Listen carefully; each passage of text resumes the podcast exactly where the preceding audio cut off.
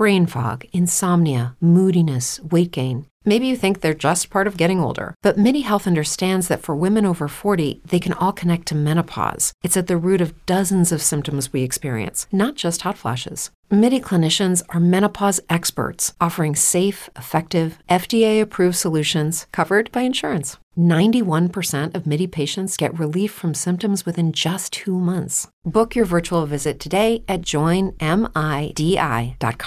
The Starlight Lounge presents an evening with the Progressive Box. Adios, old friend. Yeah, I've got no secrets and no regrets. Well, a lot of regrets, but the point is, I've got nothing to hide. Kind of like the way Progressive shows you their competitors' rates. You gotta put it all out there, baby. Excuse me, miss. Does this heart belong to you? Would you like it anyway? Progressive Casualty Insurance Company and affiliates. Comparisons not available in all states or situations. Prices vary based on how you buy. Ah, the copperhead snake. It hisses before attacking. But that's not a copperhead. That's the Sullivan's RV freshwater tank overflowing into their black one, which is backing into their vent pipe, making for a very different kind of attack. One that arrives just in time for taco night. It's wild out there. When it gets too wild, Progressive has your RV covered. Quote today at progressive.com. Progressive Casualty Insurance Company and affiliates.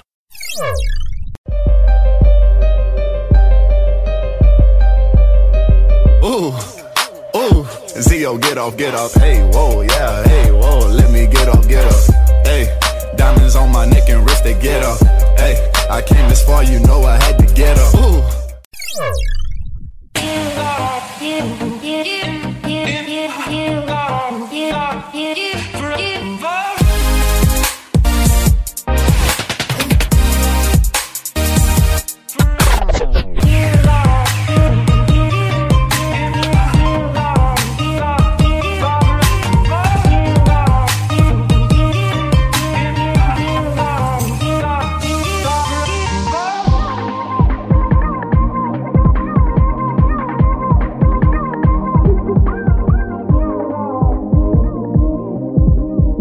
Welcome everybody to the Lakers Legacy Podcast where ooh, ooh, Zio, get off, get off.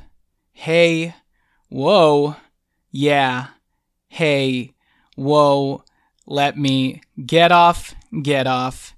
Hey, diamonds on my neck and wrist, they get off. Hey, I came this far, you know I had to get off. Isn't that right, Tommy? Zio, get off, get off. Oh, way, ah. Yo, that was pretty good, man. All right, welcome to the Lakers Legacy Podcast. As you just heard, we are ready to get off. And despite the fact that the Lakers lost in heartbreaking fashion last night to the Portland Trail Blazers and Dame of Thrones, as of late, the Lakers are still rolling out of the All Star break. Tonight's going to kind of be a very scrambled and go with the flow kind of episode. We're going to kind of have to do a little shorter episode tonight and, and speed race through things. Um, Tommy, really quickly, do you want to tell the folks why we've got to do some speed racing through this episode? Ironically, it's because you you're, you don't have any speed racing in your life right now. No speed racing. Um, I'm just dealing with some car issues right now, which is unfortunate, and it's going to cost me a pretty penny to get that fixed. Um, so anyway, dealing with the, you know, the mechanics and all that nonsense in the middle of the work week, it, it kind of throws your schedule off. So, um, uh, I don't have to be out of here, but you know, I have to be out of here pretty soon. Not for car reasons exactly, but just because things are getting messed up because of my broken car. Wamp, wamp, wamp. So we're going to kind of be going at a Lakers pace tonight because Tommy's life pace has slowed down to a halt because of the car issues. See how I put that all together? All right, Ayo. let's do it. Um, Ayo, get off. Ayo, hey, whoa, yeah. Hey, yo, get up, get up. Oh, way, yeah. Oh. I think we should just do that the entire episode. Um, okay, yeah, with that said, Tommy, let's start with the Spurs game because, I mean, we're going to throw a huge caveat on everything. Lakers lost in heartbreaking fashion last night. Uh, Brandon Ingram is currently out with the groin injury, which sucks. Josh Hart broke his hand. I think he had surgery. He's out as well. We are randomly playing Tyler Ennis, which sucks. so bad. Um, fans are now we're, we're so bad. Tyler Ennis is so bad. Fans are clamoring for Luol Deng, which I would not be opposed to at this point, given the lack of wing depth. Um, but having said that, since our last episode, the Lakers have won five out of six. Uh, the most epic win of that, obviously, coming against the San Antonio Spurs. And we're going to get to our thoughts on that in a second. But of course, once again, please follow us on Twitter at Lakers Legacy Pod. Please also rate and review us on iTunes because the more you rate and review us, that is how many more diamonds will be on Lonzo Ball's neck and his wrist so that he can get off, get off. Whoa, hey, yeah, whoa, hey. So please rate and review us on iTunes. Also, patreon.com slash the Lakers Legacy Podcast. If you would please consider donating to our page. A dollar two dollars one time donation or become a monthly sponsor. That would help us out a lot. Um, and yeah that's it. So tommy spurs game. The lakers got off to a really slow start against the spurs. It did not look pretty for a while. The offense looked super bogged down. But as as the lakers have been doing in this recent stretch they have been resilient and because of their fast pace they've always found a way to come back in games and put up points in flurries, and a lot of that was due to Isaiah Thomas's insertion into the lineup. But I guess we can start first on your general impression of the Spurs game, how lit you were, and and yeah, yeah, let's start with that. How lit were you after that Spurs game? I was extremely lit after after the Spurs game. Um, I'd recorded the game, and I, you know, I was busy, you know, dealing with stuff during the day, so I didn't watch it until like very, very late. It must have been like one in the morning that I started the game. Same, um, dude. yeah. And so I wasn't really expecting much. And in fact, I was like so tired. I was, part of me was like, oh man, I mean, this will probably be a loss. So if it is going to be a loss, hopefully it's not closed by like the third quarter so I can just fast forward through and confirm the loss and move on with my life. But like you said, they were, they kept it very competitive. Um, they played very well. Uh, they got off to a slow start. I think that was due in part to, I believe, oh yeah, that was the second game um, since losing Josh Hart, and also uh, Ingram didn't play in that game. So it's like you lo- lose two starters who had been.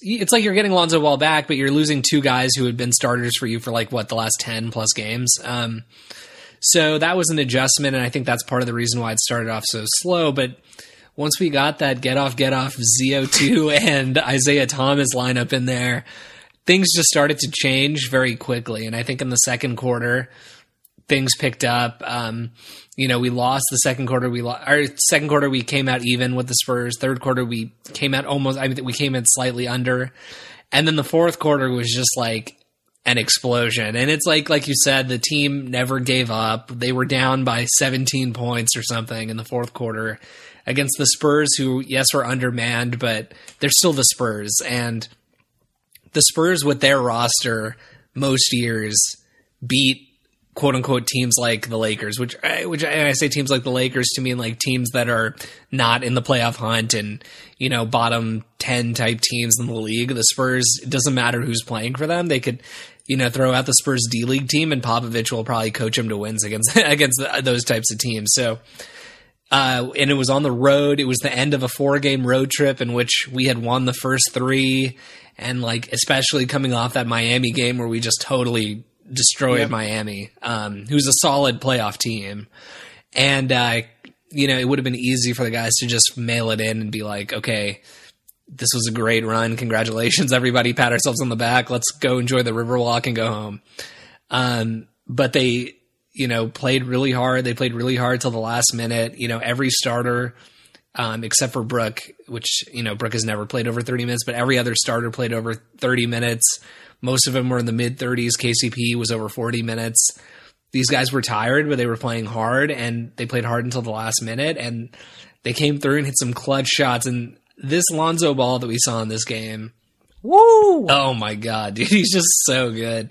Uh, like, I mean, his impact on both sides of the of the floor cannot be overstated. He, the way he controls the pace. He's 20 years old, and he makes the entire game revolve around whatever pace he decides he wants to play. And I just, I've never seen something like that in my entire life. I mean, obviously it's, I, I can't, I mean, maybe you can think of another player who had that kind of impact as a rookie and it's, it's, it's hard and it becomes a problem if you're trying to get into like internet debates about this kind of guy because, or debates with other fans because it's hard to really appreciate what he does unless you just watch all the games. So, I mean, I don't know if you've seen anybody like him to have this kind of impact, but um, not recently, but just to get to the game, the you know the Lakers were down by 11 going into the fourth, and then they outscored the Spurs 36 to 21, which is incredible. And they really showed their fight and resiliency. That was one of the wackiest games I've ever seen, and the fact that we pulled it off against the Spurs in San Antonio and Travis Wear was hitting clutch shots. I was just yeah. like, "What is going on yeah. right now?" Wasn't Travis that like Wear Travis plus 18? that was like one of his first games, if not the first game, since them signing him to a ten day contract. Right? It was the it was the day after he had signed the contract because he signed the contract on their off day the day before, and then right. he met the team in San Antonio, and then was just thrown right out into the fire. Played thirteen minutes. And then he was just hitting like jump shots off curls, hitting yeah. three. I mean, he was playing some pretty solid defense as well, which is the most surprising part about all of this. It was frankly shocking. Let's be honest here. Nobody expected that that a dude that looks like that to be able to block shots. um, you can say that because you're white. Um, anyways, um, what's it called? Uh, getting back to the topic. Yeah, the Lakers ended up winning 116, 112, and yeah, I mean, the biggest thing out of that game was Lonzo Ball putting on that Mamba mode at the end there, hitting, I think he hit like three or four out of his six threes in the fourth yeah. quarter. And each one of them, the next three after the last one was more impressive than the one that preceded it mm-hmm. uh, because they were off the dribble, they were step back threes. And you know, Lonzo Ball has found his groove when he's doing the UCLA step back off the dribble, right? That yeah. was his patented shot. That that is the get off get off shot because it just shows how confident he is in his own shot. And now we're seeing, you know, you were talking about the last episode how quick Lonzo Ball's release is. And at the beginning of the season, the quickness in his release was not his normal form. Like obviously his form is jacked up, but the quickness yeah. in, his, in his release the first half of the season was quickness out of nerves, quickness out of just being antsy and too uppity with his shot. And because mm-hmm. of that, it, it, he was just like flinging random, almost slingshot type of three point shots that were not even close. But mm-hmm. now the quickness in his release carries his DNA and his form. And you're seeing it just be more smooth and actually fluidly go in. Even when he's like dancing around with the ball and kind of off balance now, he has the confidence and the proper arc in his shot and he gets it off really quickly. Um, and frankly, you know, some of those his shots had defenders flying at him and he was still able to get it off, you know? So I think that was the most impressive part of the threes that he was slinging out there in the fourth quarter. They were off screens, he was dribbling behind screens. That that that was the most dynamic I've ever seen Lonzo Ball with regards to his confidence in his three-point shot. And um, the fact that he could hit three in a row down the stretch with like under two minutes left was was frankly incredible. Um, he was doing that three point gang sign to the San Antonio Spurs, which was cool too. Yeah. So yeah, 18 points, 11 assists, seven rebounds, one steal, two blocks, only two turnovers. I mean, so all of his amazing. shots were yeah six six three pointers, six out of ten from three. Yeah, probably one of the best games Lonzo Ball has had this entire season, and obviously we're not even talking about how active he's been on the defensive end. Is there anything else you wanted to add on with regards to Lonzo? It's just crazy because I think in the beginning of the season, uh, we projected like, okay, if Lonzo finishes the season 40% from the field, 30% from three, that'll put him like about where most rookie guards end up. Uh, just because he's like a, you know, at this stage in his career, he's an outside shooter. He doesn't have the moves or the strength to finish at the rim yet. Um, he and he does not have a floater, a consistent floater that he can use yet. So that's what we projected. You know, I think we've said many times on this podcast before. James Harden shot 29% from three as a rookie. Kevin Durant shot like barely 30 or 31%. Uh, those are two of the best three point shooters in the NBA now. Um, Lonzo with this trending up. he is, I think probably going to hit 40% overall field goal. I think he's probably going to hit 35 plus from 3, which is amazing considering he takes 6 threes a game.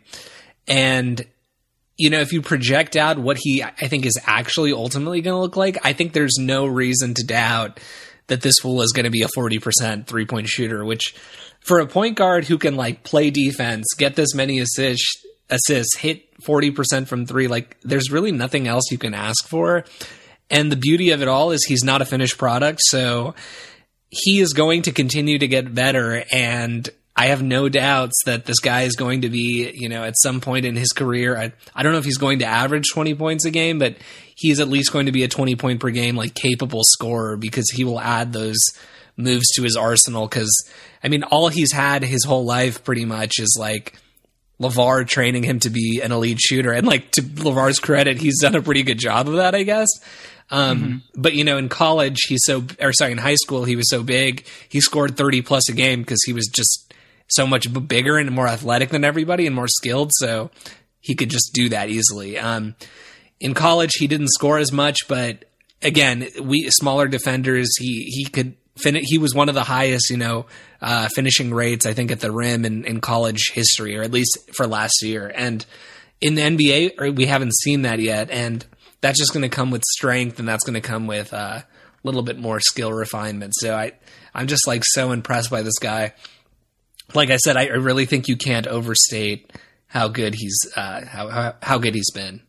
Well, he's been this good, and I'm more surprised by how good he's been, given the lack or given the the holes in his game still to this point that can be improved upon. And by holes, I'm talking about he's still he still doesn't like to shoot when he's down low. You know, he doesn't even put up a floater at this point. And if he just starts yeah. doing that, you tack on, you know, another one or two points per game on, on top of that. You know, obviously we'd love him to attack the rim more. And once he attacks the rim right now, he just still doesn't have the body control yet. But look, he's still coming back from an injury. Um, and once he just becomes more confident with and, and shores up his body control when he drives into the lane. It's crazy that he's doing this with all those deficiencies still in place. You know what I mean? Yeah. And yeah. then on top of it, his three point shot in the last uh, like five games, he's 17 for 29. So, I mean, that's a ridiculous per- percentage no matter how you shake it. Um, mm-hmm. He's up to 34% from three, when at the beginning of the year that was at 25%. Um, yeah. Pretty much since December, he's been a 40% three point shooter. So, you can't really say that yeah. he can't shoot. Um, it's just the other aspects of his game that he continues to need to work on. I think that'll come around eventually, but the fact that he's already so effective and so useful right now just as a guy who does everything. And again, a large part of that comes from the defensive end and him just causing havoc and getting the ball uh, out on the break with his freneticness on defense. It's crazy. And, and the biggest part, too, is, and I guess this is a good segue into Isaiah Thomas, just his fit his easy fit with Isaiah Thomas mm-hmm. as a mm-hmm. guy who can play off ball when Isaiah Thomas has the ball, or can also facilitate um, when Isaiah Thomas is tired. Mm-hmm. So Isaiah Thomas, look, he had a bad game, probably his worst game um, as a Laker last night, especially in the clutch. And actually, I would say it was just his fourth quarter really that was terrible, where he was kind of forcing yeah. up shots, getting turnovers, but up until that point in the third quarter against the Blazers, I mean, he was dishing out some ridiculous passes, man. I, I every game I am so surprised by how good a playmaker Isaiah I, Thomas I, is. I did not expect it, to be honest with you. And maybe that just shows that like maybe I haven't been watching him closely enough over the years because he just has this perception as this scoring guard, right? But really, mm-hmm dude, his vision is insane. And I think it comes with him being so small. When you're that small and you don't have the normal lines of vision that a typical NBA player has, you kind of have to add these like quirky additional tools to your back pocket, you know? And for Isaiah Thomas, initially when we saw his crazy, stupid no look passes, we're like, man, that's just freaking lucky. Why does that guy do that?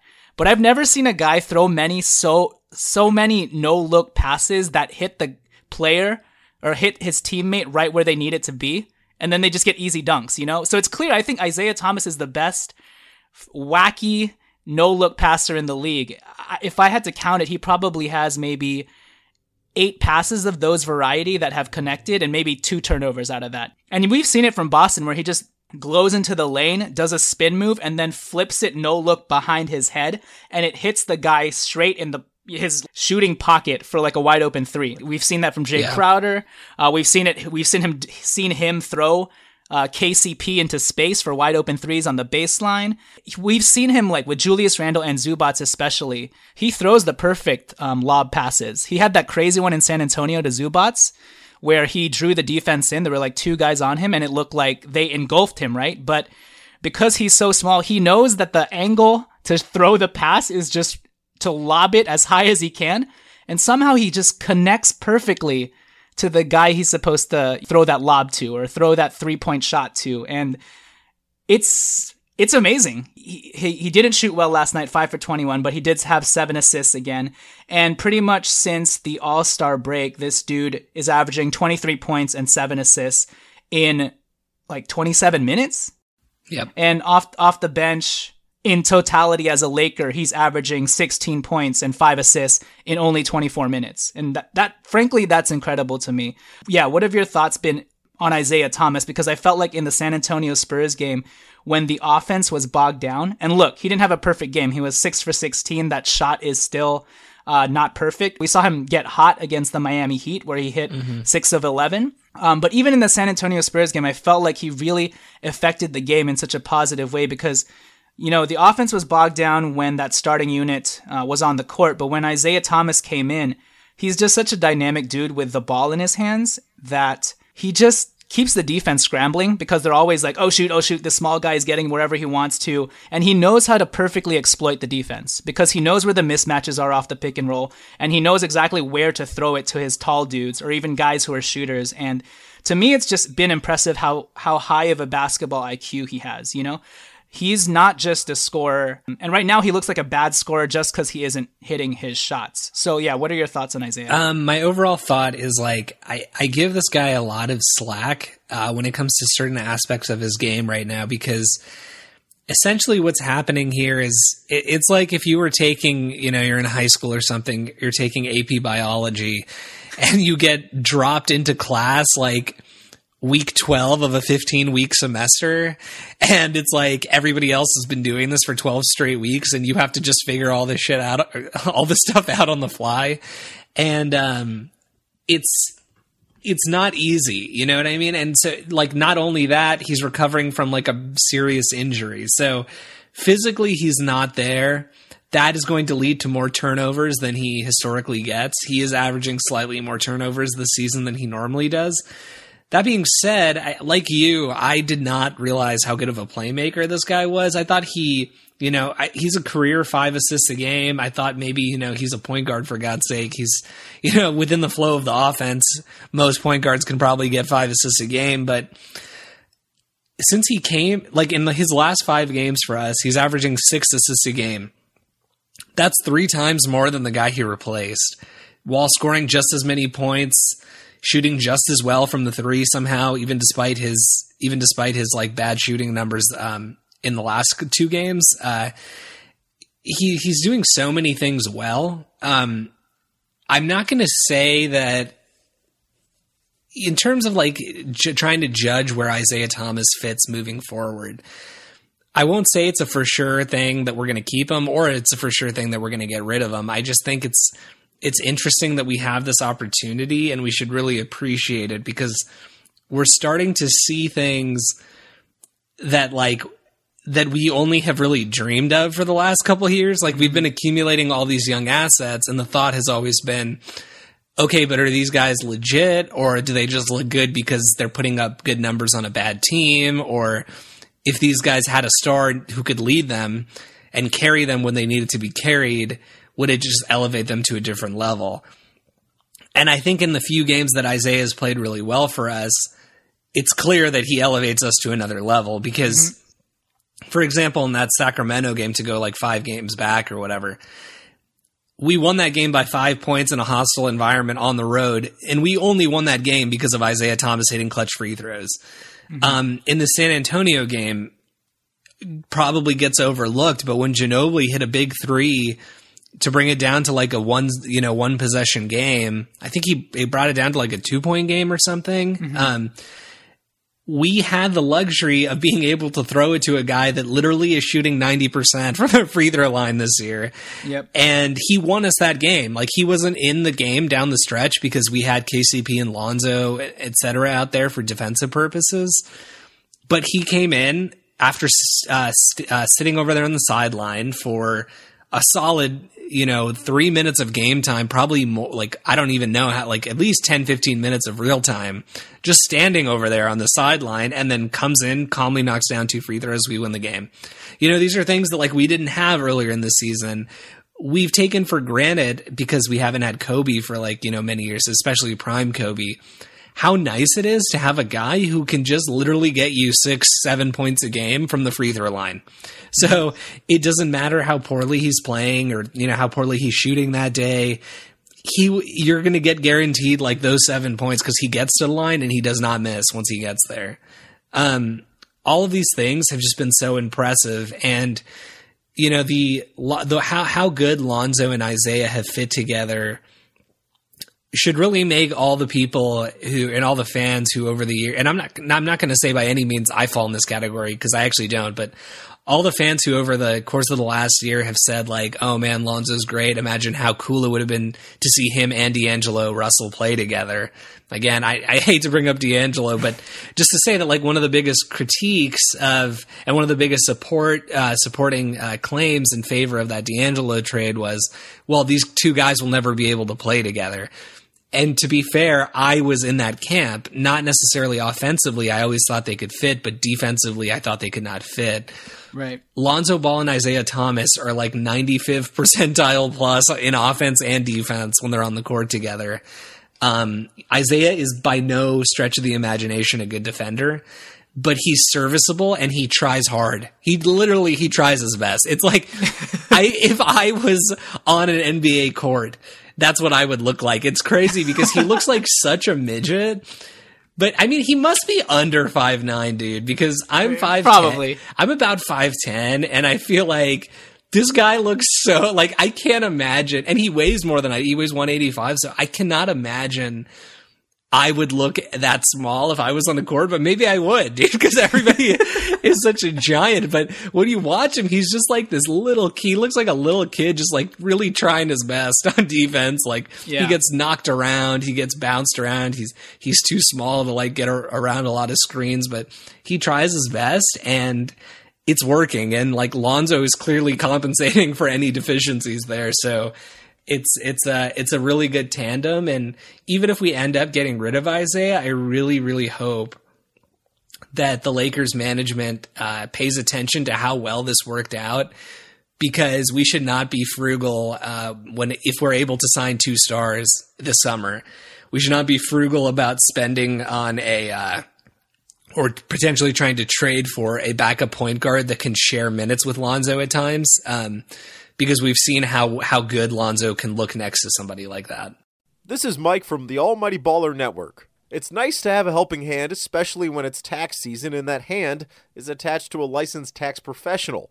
With TurboTax Live, you can talk to real CPAs and EAs on demand who can review your return with you before you file and to make sure you get your maximum refund. They can even check your work line by line so you can be confident it's done right. Who knew confidence and peace of mind could be synonymous with taxes? TurboTax Live with CPAs and EAs on demand. See details at turbotax.com. Let TurboTax Live be your helping hand. Visit turbotax.com today. Actually, I think it emphasizes the point because it's so cool to see two different types of point guards that command the offense in such different ways. And yeah. it's funny because I feel like what we also didn't realize ab- about Isaiah Thomas is he actually likes to move the ball really quickly as well. Oh, yeah, you know sure. that cra- that crazy pass he made to Lonzo Ball for the baseline three uh, against Portland last night, where mm-hmm. he kind of had to like tip whip pass it to Lonzo. Yeah. He's been doing that to a lot of guys this season. And one thing that surprises me the most about Isaiah Thomas is initially I thought I would be as annoyed as I am with him in terms of taking ill-advised shots as I would be with some, as someone like Lou Williams or KCP. Yep. And given given how poorly he's shot, it would make sense that I'd be annoyed. But for some reason, I was talking to my other friend Andy the other day, and I was like, for some reason though, I don't know why I'm not annoyed when Isaiah Thomas shoots the ball or even misses shots. And my friend said something that kind of rang true in my head. And he was like, it's because Isaiah Thomas takes shots that you think that look like they're in the flow of the offense. You know, the, even the dribble pull up threes, you'd say, oh, that's an Isaiah, that's a shot Isaiah Thomas can hit. You yeah, know, very true. Where KCP, when sometimes when he takes shots, it's like that was really unnecessary, and that's that's not a shot you can make. You know, we've seen Isaiah Thomas hit tough shots before. It's mm-hmm. almost like if he knows he can make that shot, that is a very makeable shot for him, and we would kind of like nod our head and say he was open for that shot and he stepped into it. He mm-hmm. missed it, but I can totally be down with that shot. And for the majority of it, I think okay, outside of last night's game, I have not been that bothered by his shot selection, you know, because one, he's been a willing passer. And then two, whenever he does shoot, it's a it's a makeable shot, or at least for a guy of Isaiah Thomas's caliber, if that makes sense, you know? That's a makeable star shot. It definitely does, and I totally agree with the point that uh, that you're making there. I think a big thing that I underestimated with Isaiah was Brad Stevens' impact on his game. Mm. Um, Isaiah Thomas, I don't think was always this player. And when he was like lighting it up off the bench, or I think he started most of those games, but his like third year where he really kind of broke out for the Kings, um, uh, right before he got traded to Phoenix, I think the following season, or he might have signed. I can't remember. Oh, he did he sign with Phoenix?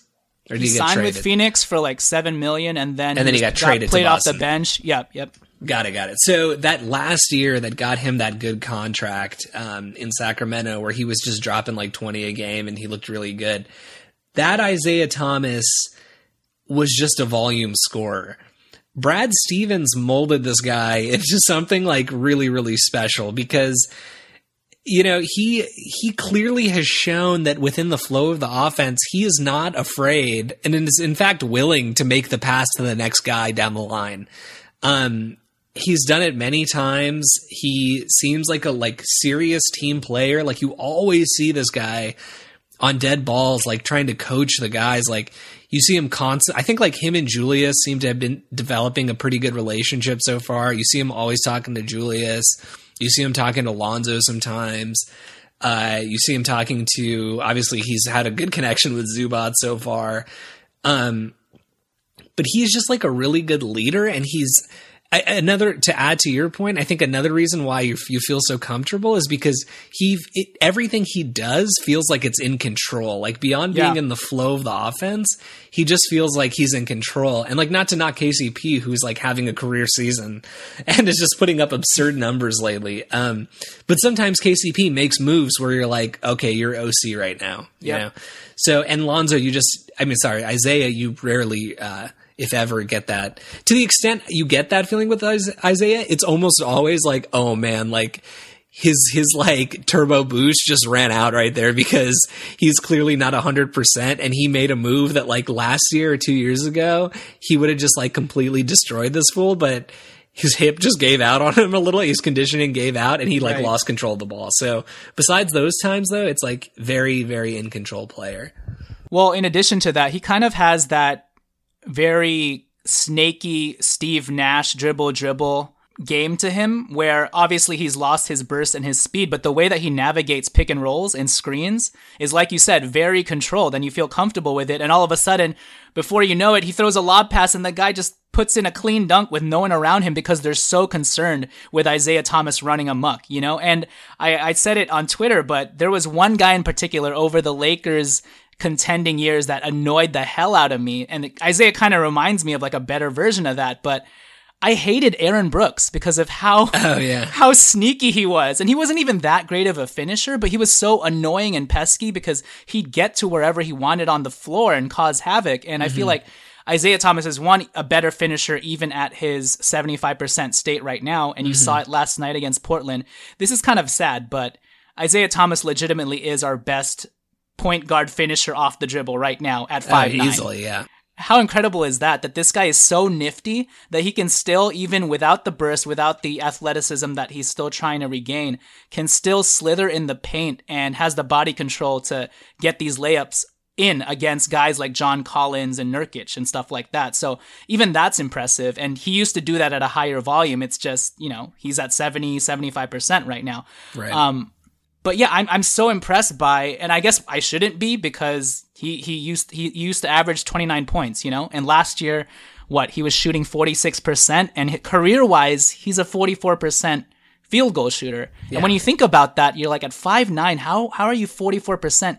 Even Allen Iverson didn't shoot at that type of clip. You know? Exactly, because it's not like he's taking all like all layups. He's taking mostly jump shots and hitting forty four percent, career thirty six percent from three. You know, really in a high volume. So just really, he's he's just a he's just a solid player. You know we don't know if he'll ever regain his full form, but we've seen flashes even just in this these last six games. And I just see a guy who knows himself really well. And obviously he's been in that small body for a long time. And he's found out how to succeed in so many ways against all the odds, even just in terms of, like I mentioned earlier, the quirky angle, p- passing angles that he has in his back pocket that nobody else has because it looks like a mistake, but more often than not, it goes straight to the guy where he needs it to be.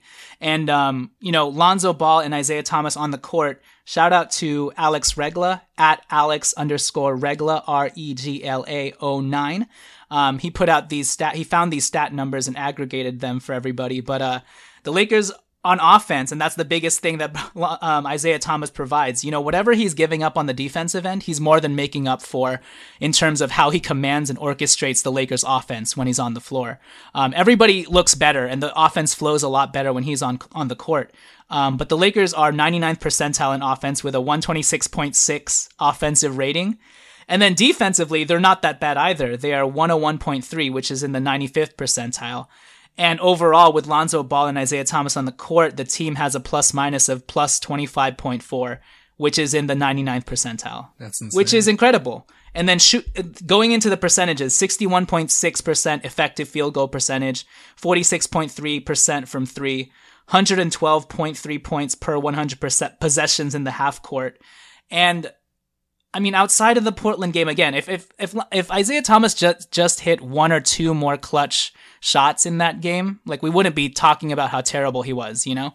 Right. Um, but overall, his impact has been tantamount to this team, and the command he's had, the intangibles that he's had as a just having that superstar swagger, I think, has worked wonders. And even if we don't keep him past this year, I think this was valuable experience for everybody involved and at least gave the front office a look at we can do this, you know, with a guy as, you know, banged up as Isaiah Thomas still mimicking a sort of superstar, not even high usage player, but a guy who can have the ball in a different way that Lonzo does. So I'm really happy about Isaiah. I really like that grit that he brings to the team.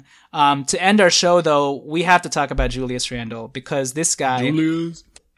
I don't even know what to say about this guy because I, I think even the most ardent supporters of Julius Randle could not have predicted this.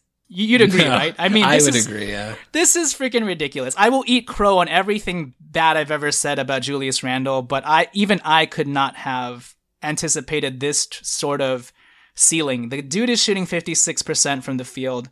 Um, in the last five or six games, you know, 21 points, nine rebounds, two assists, two steals, 25.6 rebounds, 25.6 rebounds, 19 and 10, 12 and 13, six assists, that triple double game against Dallas. Yeah. Um, this guy has been incredible and he was such a beast against Portland last night as well. They couldn't contain him. He His just like finish- abuses people, dude. Dude, what happened? What what is up with the finishing, the up and unders that he has all of a sudden? I know. That, he did not have that last year. Like that is incredible. The he had one against Hassan Whiteside. He had another one against San Antonio. Um, his free throw shooting since going 0 for 5 has been nuts. nutso. I mean, 3 for 3, 9 for 9, 9 for 11, 7 of 8. I mean, this guy essentially still doesn't have a jump shot, but he is this good. I know. So, what have your thoughts been on Mr. Julius Randle? And at this point, Lakers got to try their best to keep him, right? Oh, they absolutely have to try their best to keep him. And like you, like you just did, I will also eat crow because it was not that long ago. I mean, literally, we're talking like a month, a month and a half ago that I was saying, Hey, if we can get like a late first rounder for this guy, I'll be more than happy. You know, maybe we'll have to take on a, another contract. Um, but that's fine. You know what I mean? I was just, in hindsight, it's so stupid. Like this guy is completely dominating. It's for anybody who says the you know there's oh there's a new NBA and the old NBA is dead and there's only one way to play. Look, I get all that. Threes are important. The NBA uh, is all about spacing right now, and and all of that is fair. That is not. It's not fair to say though that there's not a place in this league for skilled post players. Julius Randle plays in transition he plays on the post, and the biggest thing for him, um, where he's made the biggest strides, he still turns it over too much at times. Mm-hmm. Um, but catching the ball and just going to work immediately and making a quick move, like he has a tendency. Yeah.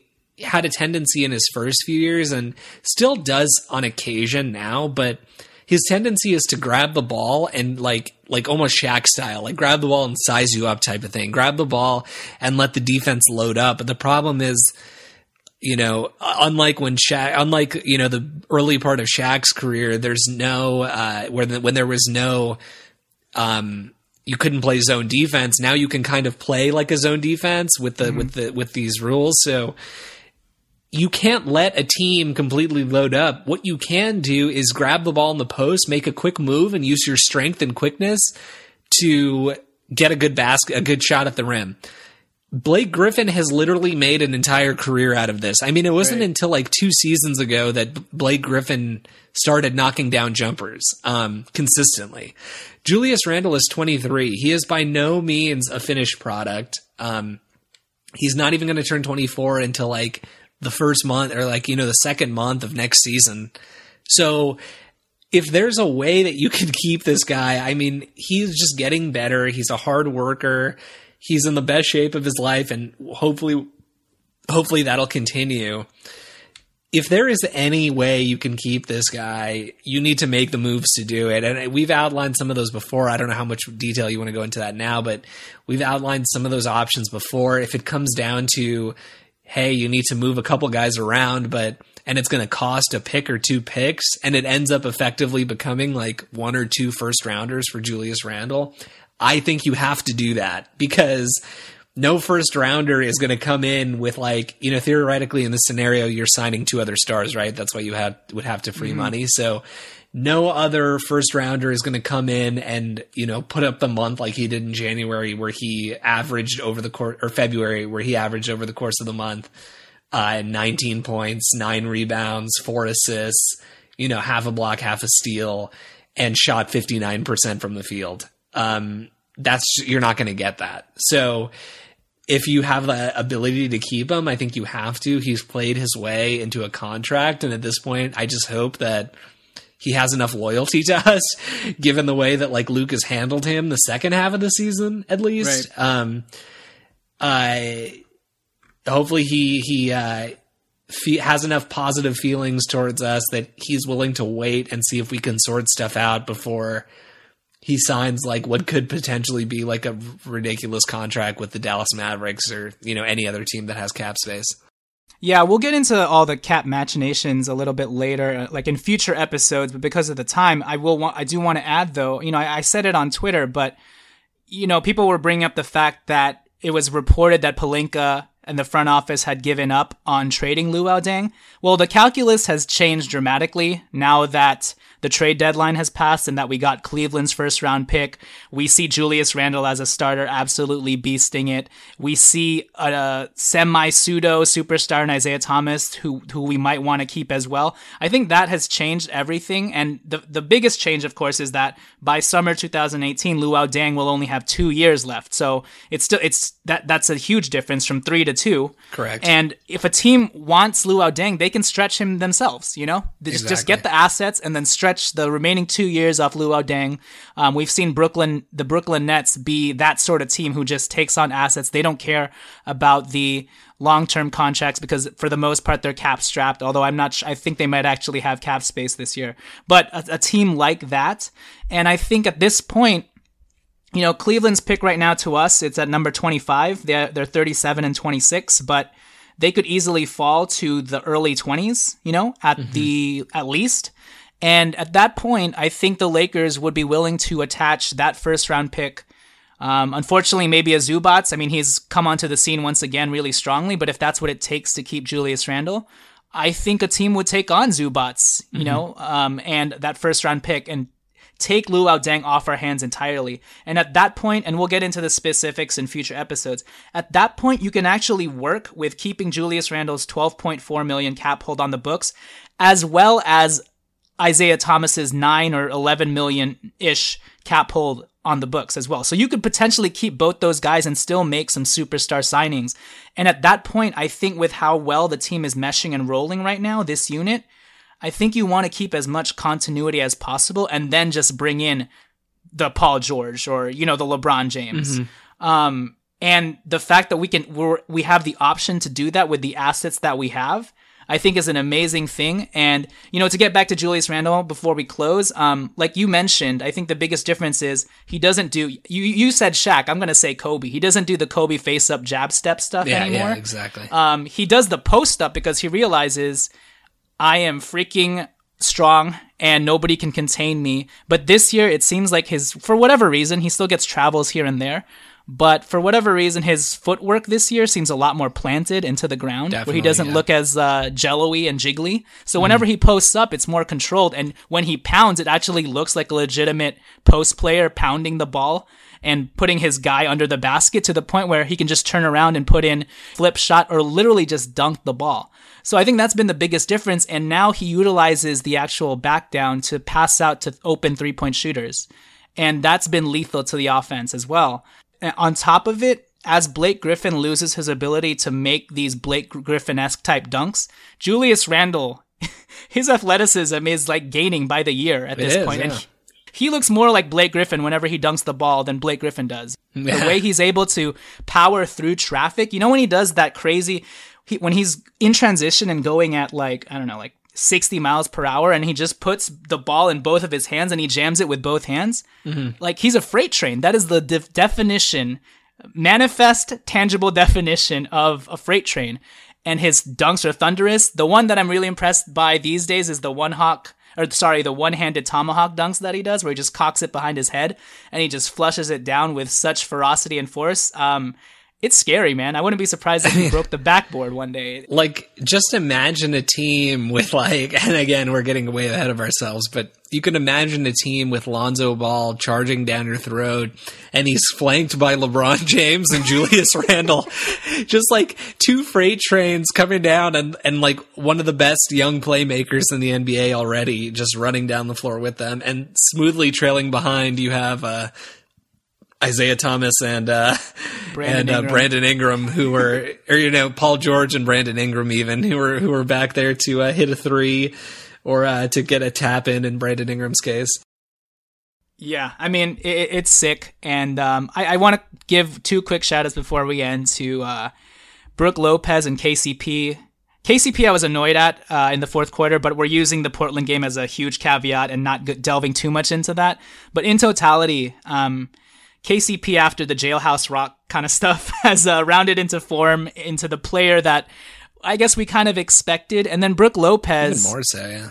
Yeah, even more so. And Brook Lopez has not annoyed me as much just because he's been a, a really great complement to Julius Randle because Julius Randle in this scenario is the post up player and Brook Lopez has been hitting his three point shot a lot more. And actually, I think his biggest plus has been on the defensive end, you know, blocking shots and scaring people Yep. whenever they get into the paint. And at this point, too, honestly, maybe this doesn't apply to KCP, but if we can get Brook Lopez back, I don't know. I would not. I would. I would not mind it. You know. I mean that that's the thing. It's like uh, we have all these interesting pieces, and once the two main guys sign, assuming we are able to get them, it's really no telling what can happen. Like crazier things have happened than, for example, Brook Lopez signing like a one-year MLE deal because he doesn't get any any any long-term offers anywhere else, and he wants to like test the market again next season.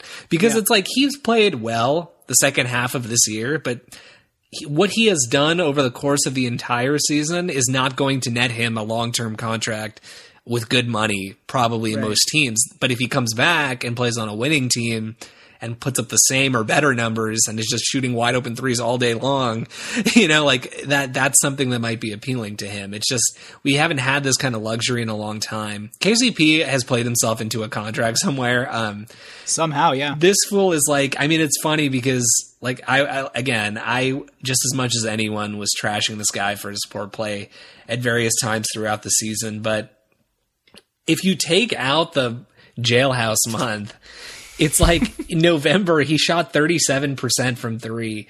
January he shot 45 almost 46% from three. February 45 so far in three games in march he's shooting 61 the only bad month he had was that uh, December, which is when he was in jail, and he shot and he shot 29% that month from 3 and 36% overall.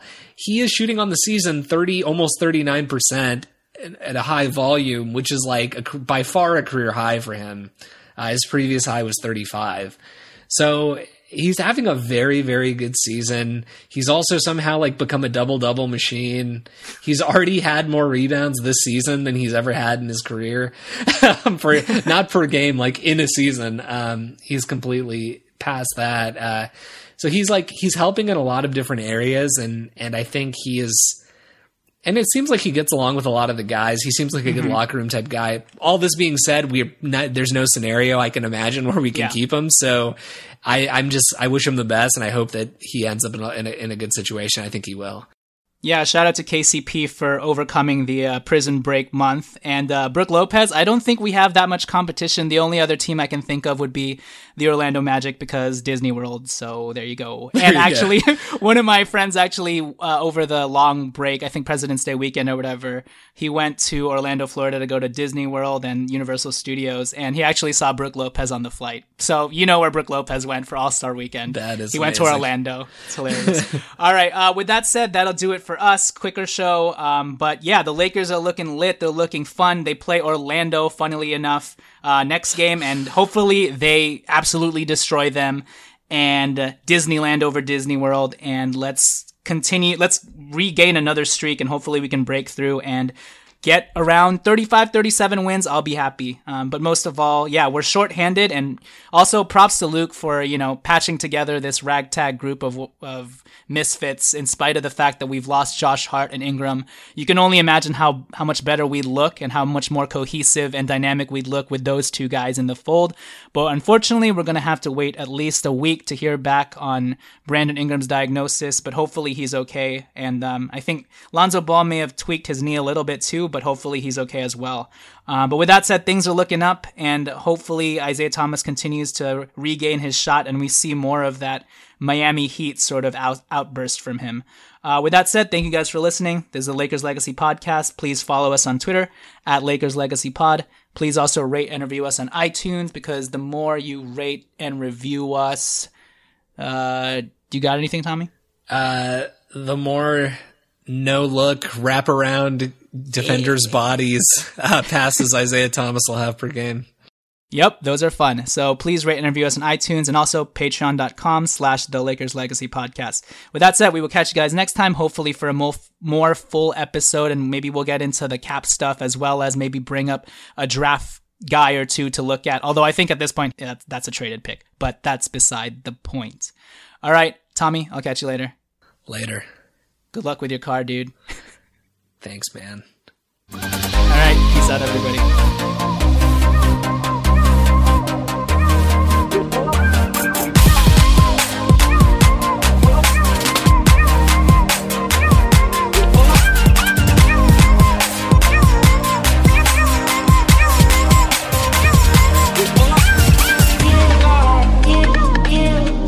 Let's say you just bought a house. Bad news is, you're one step closer to becoming your parents, which means you're going to start telling your kids to clean up before the cleaning lady comes. Doesn't make sense, but you're the parent and they're the kids. You're going to start telling them that now, too. Good news is, it's easy to bundle home and auto through Progressive and save on your car insurance. And there's your opening to remind them who pays the bills around here. Progressive Casualty Insurance Company affiliates and other insurers. Discount not available in all states or situations.